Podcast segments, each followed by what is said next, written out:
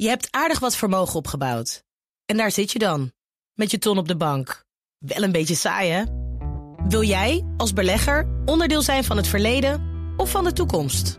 Bridgefund is een slimme fintech die een brug slaat tussen de financiële behoeften van ondernemers en van beleggers. Dus wie belegt bij Bridgefund krijgt niet alleen een mooie vaste rente, maar brengt ook ondernemers in beweging. Echt waar, met die ton kan je zoveel betere dingen doen. Bridgefund. Make money smile. Nieuwsradio. Bouwmeesters. Paula Seur. Welkom bij Bouwmeesters voor de bedenkers, bouwers en bewoners. Onlangs klapt het overleg over de toekomst van de groei van Schiphol. En ineens was daar weer dat andere plan dat al jarenlang bestaat: Schiphol op zee. Daar gaan we het vandaag over hebben met voormalig vliegenier en bouwadviseur Paul Groven. Hij bedacht het plan Schiphol-Katwijk. En Hendrik Postma, voorzitter van de Vereniging van Waterbouwers en directeur water bij Boskalis Nederland. Welkom allebei. Uh, ja, voordat we het ruime sop kiezen, bespreken we altijd eerst, uh, zoals elke week, het bouwnieuws van mijn gasten. En uh, meneer Posma, u wilt het graag hebben over de Global Commission on Adaptation. Dat is een belangrijke club. Daar zitten onder meer voormalig VN-secretaris Ban Ki-moon en Bill Gates zitten daarin. wat, wat is het en wat hebben waterbouwers eraan? Nou, waterbouwers hebben daar heel veel mee. kijk, het is ontzettend belangrijk dat we ons best doen met mitigerende maatregelen om zoveel mogelijk uh, de klimaatverandering te beperken. Maar ook al doen we heel erg ons best, dan krijgen we toch nog een misschien anderhalve graad temperatuurstijging. Mm -hmm. En dat betekent dat er heel veel afkomt op delta's. En ja, voor waterbouwers betekent dat ook dat we erover na moeten denken hoe wij zorgen dat we Nederland droge voeten houden, dat het veilig blijft. Mm -hmm. Nou, en daar begint nu de discussie over. En dat is denk ik heel erg goed, dat behalve over mitigatie, we ook over adaptatie praten. Oké, en dan is het ook belangrijk dat dat soort uh, houten methoden daar, daar zitting in hebben... en dat het op dat niveau wordt, uh, wordt uh, opgepakt. Nou, doordat die er zitting in nemen... krijgt in ieder geval de urgentie die het, die het nodig heeft. Oké, en uh, Paul Groven, u, bent benieuwd naar de uitkomst van een grote enquête... die momenteel wordt gehouden onder uh, bouwbedrijven. Wat is er wat je daaruit wilde bespreken? Nou, is een enquête die uh, vraagt waarvoor een opdrachtgever... of een, een, een contractant bang is dan vraag ik me af van als hij bang is voor een deel van zijn aanbieding, dan is hij dus blijkbaar niet zeker van zijn aanbieding. En ik ben dus benieuwd wat de uitslag zal zijn van deze enquête. Ik denk dat men daar niet een eerlijk antwoord op geeft op die vraag. Nee, daar komen sociaal wenselijke antwoorden uit. Ik denk het. ik denk het wel. Nou goed, u, uh, u, bedacht een plan voor Schiphol op zee. Uh, en dat is al, uh, al, al ja, tientallen jaren geleden volgens mij dat u met dat plan... Ja, ik ben in 1997 begonnen... naar aanleiding van de bouw van de, de polderbaan. En uh, die werd toen verkocht als milieubaan. En ik was van mening dat hij dat zeker niet was. Okay. Alleen al het erheen taxiën kost 400 kilo brandstof gemiddeld.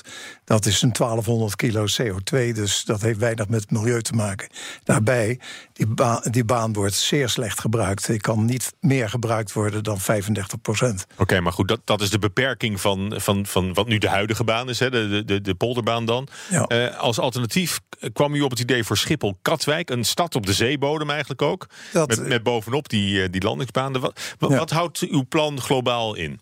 Uh, ik heb gezocht naar een, een, locatie die het meest gunstige was. Dat is uh, centraal gelegen in de Randstad. Niet te ver van Schiphol af. Het zal dus een 30 kilometer zijn ongeveer. En ehm, op de meest voorkomende wind. En toevallig is dat parallel met de kust. Dus uh, mijn plan heeft twee landingsbanen, of twee startbanen, die parallel met de kust lopen, waardoor het aan- en uitvliegen niet meer over de kust is. Oké, en u, u, zag dat als, als, als vlieger zelf, als piloot? Ik, uh, ja, ik kwam, kwam je honderden vaak... keren over, over dat stukje Nederland. Precies, dacht, je, daar, gaat, daar, je gaat geen vliegveld bouwen in, uh, voor, voor Katwijk of voor Noordwijk of voor Zandvoort. Maar eh, tussen Katwijk en Den Haag heb je er een hele mooie mogelijkheid. Dat is uh, 12 kilometer ongeveer.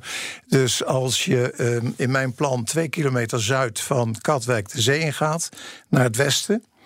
En op acht kilometer omdraait en terugkomt bij Scheveningen, een kilometer van de boulevard.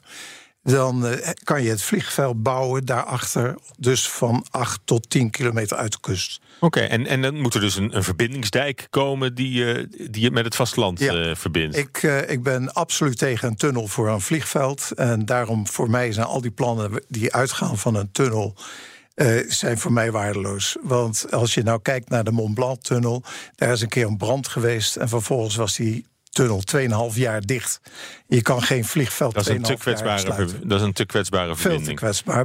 Buiten het feit dat er veel mensen dat niet durven. Ja. Maar goed, maar, durven maar die verbinding is natuurlijk een essentieel onderdeel van het plan. En dat zou allemaal met bestaande technologie worden gerealiseerd. Met een, met een zweeftrein van, eh, van Siemens, meen ik. eh, Eh, dat, eh. dat lijkt mij het beste, maar er zitten natuurlijk ko- kosten aan. Maar als je, dat, als je de MacLab zou nemen, dan ben je naar Schiphol toe binnen zeven minuten. En dat is natuurlijk een fantastische tijd. Ja. En eh, nou werd die polderbaan verkocht als de milieubaan. Dat is een aanfluiting, Ja. zegt u. Wat, wat is de milieudruk van, van deze eh, Eh, voorziening? Sowieso is het kort aanvliegen en uitvliegen. Het is niet meer de omwegen die je nu hebt rond alle steden en tussen de dorpen en dergelijke. Dus het is een enorme omvliegerij. Lelystad bijvoorbeeld heeft een enorme routes. Eh, kilometers en kilometers die je extra vliegt. eh, Allemaal wat brandstof. zinloos is. Ja, en heb je Schiphol-Katwijk en je start tegen de wind in... Dan, dan vlieg je meteen door de richting Zuid voor veel vluchten. En over zee naar eh, Amerika en naar Engeland. Dat is, ben meteen weg. En, en je en komt niet over land. geen overlast voor, voor, voor omwonenden. Voor niemand. Je kan op de kust niets daarvan horen. Oké, en, ehm, ehm, ja, en, en, ook dan onder die banen, want, want op Caissons zou dan een soort onderzeese eh, stad eh, moeten verrijzen. Nou, ik eh, ga uit van twee dijken. En eh, wat ik in mijn plan heb staan, is dat je begint met de bouw een cirkel van caissons die afzinkt. En waarna je de buitenkant, de zeekant, kan gaan opspuiten. En eh, vervolgens eh, vaar je de tweede laag in. En dan zit je al op eh, plus eh 15 meter boven de zee. En heb je dus een grote cirkel die je later vol kan bouwen. En dan komt het platform op het dak. En de banen die komen gewoon op een dijk. Nou, het klinkt niet goedkoop allemaal. Het is een stuk, ik denk een stuk goedkoper. En bovendien, al die, Oh, wel, die, ja. an- ja, die andere plannen gaan uit van het opspuiten en dan bouwen. Maar een vliegveld die eh, allerlei bebouwing heeft tussen de twee banen in, Hmm. die veroorzaken turbulentie en dergelijke, dat moet je als vliegveld helemaal niet hebben. En wel- welk bedrag hangt u eraan? Ik denk dat je het eh, kan bouwen met twee banen binnen de 20 eh, miljard. Nou, dat, dat klinkt dat klinkt, is nog een stuk goedkoper dan de, wat is het, En dan de heb je 46 alles. miljard. Die, ik- Ja, dat is onzinnig. Want eh, als jij gaat vragen eh, zo. eh, van eh, geacht bouwbedrijf, wat denk je dat een eiland eh, kost met een vliegveld? Dan krijg je een groot eiland, dan krijg je vijf banen, dan krijg je drie tunnels en je kan 30 kilometer uit de kust. Want niemand gaat. Nou, ik vraag het aan, aan Hendrik Posma van, van Boskalis. U, u heeft het plan bestudeerd hè, van, van Paul Groven, Schiphol-Katwijk. Ja. Is het, eh, is het een goed of een slecht plan? Is het, is het haalbaar? Is het een. Nou, Een kijk, het is, het is eh, denk ik eh een van de plannen. Eh, en, en, en ik denk dat het zeker technisch eh, te realiseren is. Eh, en het is wel aardig wat u over, eh, over de bouwkosten zegt en over, over bouwers. Ik ben zelf in de negentiger jaren, want dat was dezelfde periode dat u refereerde naar uw studie, heb ik deelgenomen aan de zogenaamde drie mainport studie. Dat was een studie van Schiphol samen met Siemens om te kijken van eh, wat voor alternatieven je zou kunnen hebben. Eén was eh, een, eh, een, zeg maar een uitbreiding, zoals nu naar Le- Lelystad gedacht wordt, op de Maasvlakte 2. Eh, en dan daar de vrachtverkeer. Een andere was een eiland en zee, een andere was de Makerwadden. En het eiland en zee was de meest optimale. En dat is nou een beetje vergelijkbaar met wat u zegt. eh, zoveel kilometer de kust, want we hebben tegen de 12 mijlzone toen aangelegd. En dan bouw je een eiland ertussen. Dan heb je ook een strook van 10 of 8 kilometer ertussen. Oké, en ehm, is het. eh, maar, maar naar zee is dus de meest eh, voor de hand liggende. Nou, de- de- waarom is naar zee de meest voor de hand liggende optie? En dat is ook eigenlijk wat mijn buurman zegt. Want je wilt alle hinder, dus alle, alle geluidszones en alle veiligheidszones... want het gaat niet alleen om een geluid, hè, het gaat ook om de veiligheidszones... die wil je boven zee brengen. En dat is de reden waarom je ook een stukje uit de kust moet. Net zoals u zegt, zodat je daaraan kan voldoen. Want anders verplaats je alleen maar de overlast naar andere burgers. En dat is iets wat je niet wil. Exact. Oké. En uh, vanuit een uh, bouwperspectief, uh, er, er, is ook die, die quickscan gedaan voor, voor, dat, voor dat andere plan. Hè, dat plan waar, waar VNO en NCW-voorzitter Hans de Boer zich achter heeft ja. geschaard. Ook ja. met een financieringsmethode hè, van die, de bouwgrond die vrijkomt bij het huidige Schiphol. Daar, daar, daar kunnen weer, weer woningen komen. Kijk, ik wil nog even reageren op uw opmerking van als je de, de bouwbedrijven vraagt wat het kost, dan weet je wat je krijgt. Hè? Nou, ik denk dat dat juist niet waar is. Want bouwbedrijven realiseren zich ook.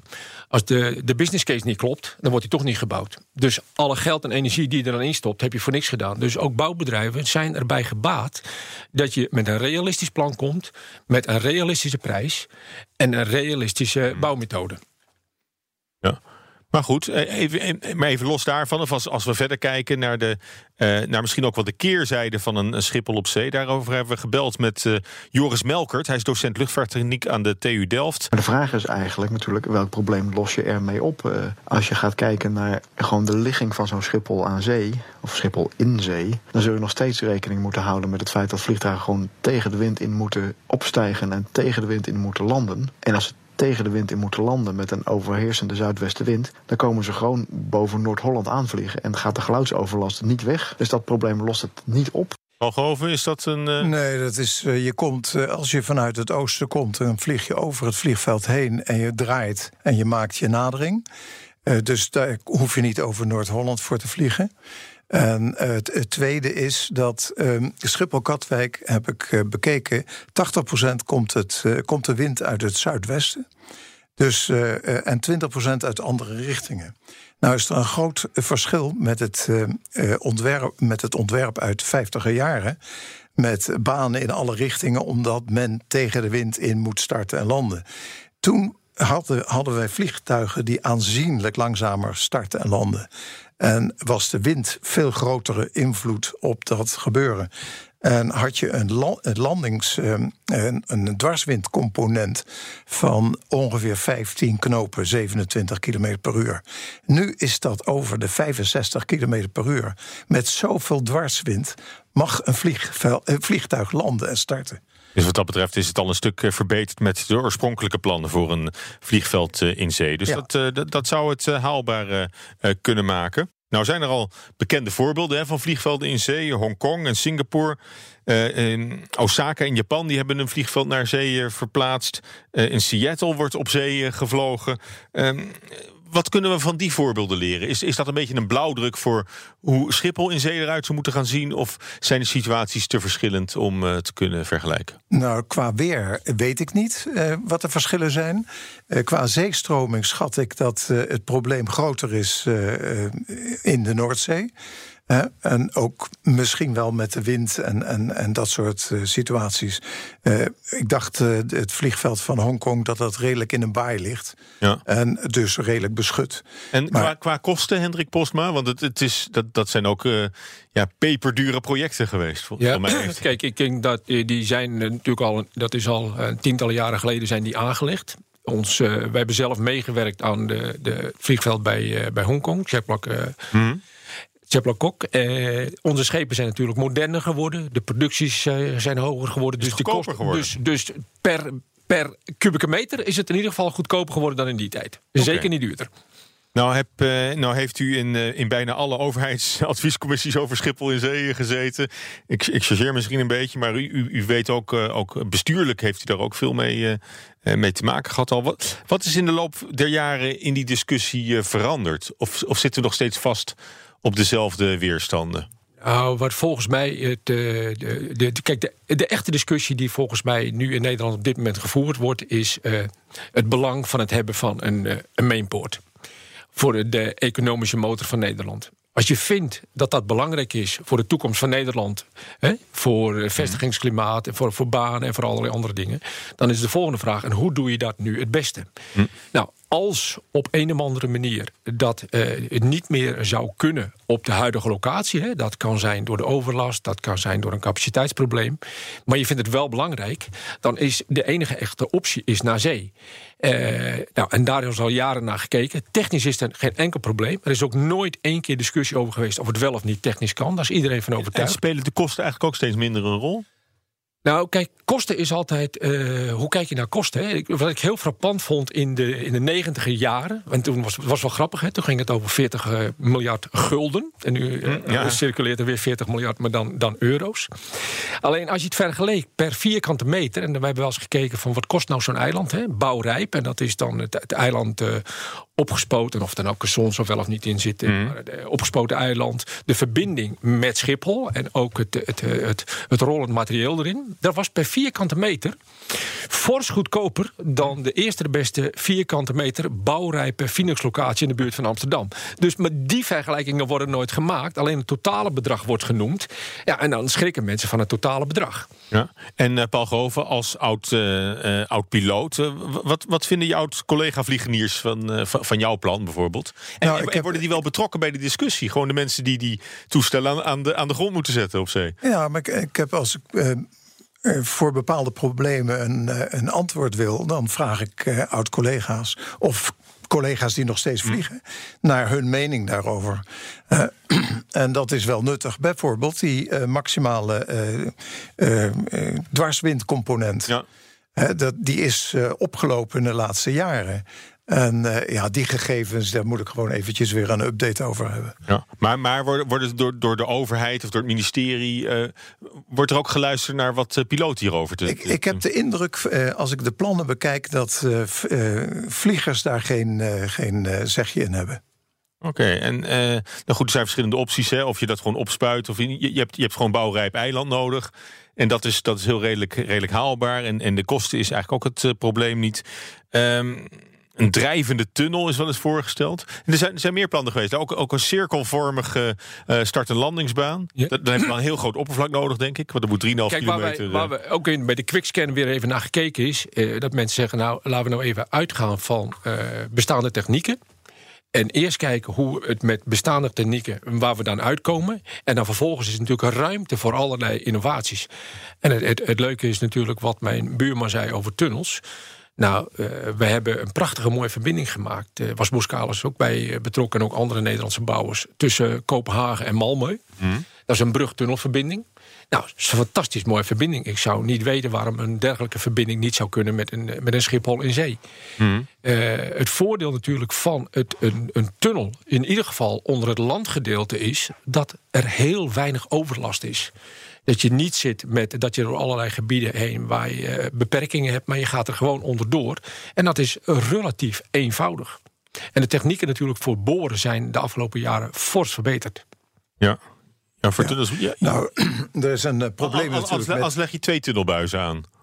Ja, maar het, het, eh, het, het blijft een risico met eh, tunnelbuizen. En het, eh, het, het tweede probleem is, als je een eiland voor de Nederlandse kust legt... dan krijg je een sterkere stroming tussen het eiland en de kust zelf. En dat is zeker niet aan te raden. Een brug werkt dus ook zo niet. En, ik denk dat een, een dijk relatief goedkoop is. En in mijn plant krijg je dan een binnenmeer... wat je weer kan gebruiken voor algenproductie of voor watersport... Ja. Er zijn allerlei alternatieven mogelijk. Een eh, haven voor Katwijk. Je, loopt nu al een flinke tijd rond met, met die plannen.